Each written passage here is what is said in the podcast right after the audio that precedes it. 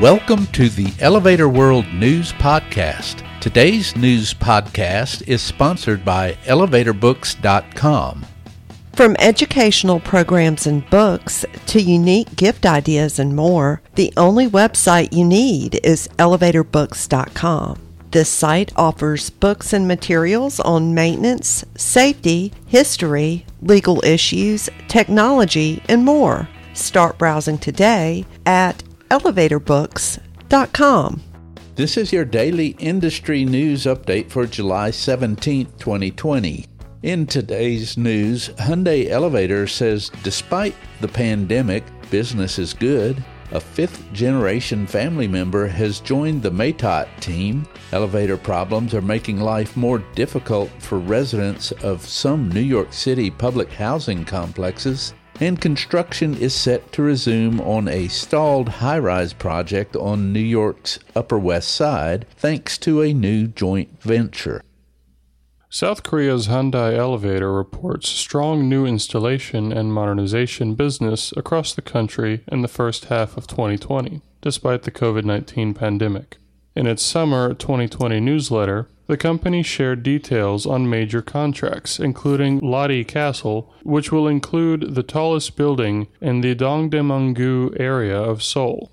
The contract includes 99 elevators traversing 65 above and 8 below ground floors within 5 buildings. The work is expected to begin in 2023. Hyundai is also providing 384 elevators with options such as foot activation for buildings of varying heights at 12 sites across the country for Daelim Industrial Company. Modernization jobs include four units at the Grand Hyatt Hotel in Seoul and 269 elevators for housing developments across western South Korea. Custom dumbwaiter and commercial lift company Matot Incorporated of Bellwood, Illinois, recently hired a fifth generation family member to the family owned company. Samantha Kolker, great great granddaughter of founder Duffy Matot, has assumed inside sales responsibilities for the 132 year old company. Kolker previously held sales roles at Insight Global and Grubhub. She holds bachelor's degrees in enterprise leadership and journalism and mass communications from the University of Iowa. Elevator problems are making life difficult for residents of several New York City Housing Authority developments in Bronx, New York, Pix 11 reports. Deirdre Cheatham, a resident of the authority's Butler houses, tweeted a photo of a crowded elevator lobby with the comment, quote, all three elevators are out. Currently, it's 88 degrees outside. Inside, it feels like 90 degrees. End quote.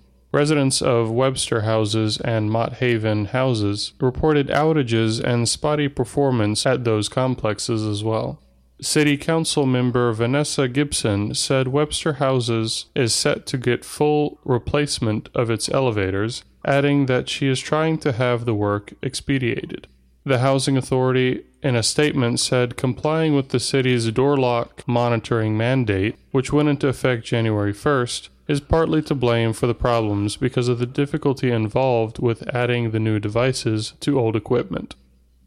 A joint venture between Extell Development Company and global investment firm Tenor Holding will allow work to resume at 50 West 66th Street, New York YIMBY reported on July 16th. Once complete, the 775 foot tall residential tower will be the tallest building on New York City's Upper West Side. Foundation work began in 2018, but construction at the site stalled in late 2019. While Extell, the original developer, announced the joint venture, it did not give details about the financial aspects. The building will offer 127 condominiums, plus such amenities as an indoor pool, a full sized basketball court, a bowling alley, a business center, and a landscaped terrace with fire pits and a spa. The site is near Central Park and Lincoln Center, landmarks that architect Snøhetta says influenced the building's design. Building materials will include natural colored limestone, bronze cladding, glass curtain wall, and a tapered crown. A construction timeline was not announced. For more industry related information, visit elevatorworld.com and be sure to subscribe to our podcast in iTunes or the Google Play Store. If you're interested in becoming a sponsor of the Elevator World News Podcast, just let us know by emailing advertising at elevatorworld.com.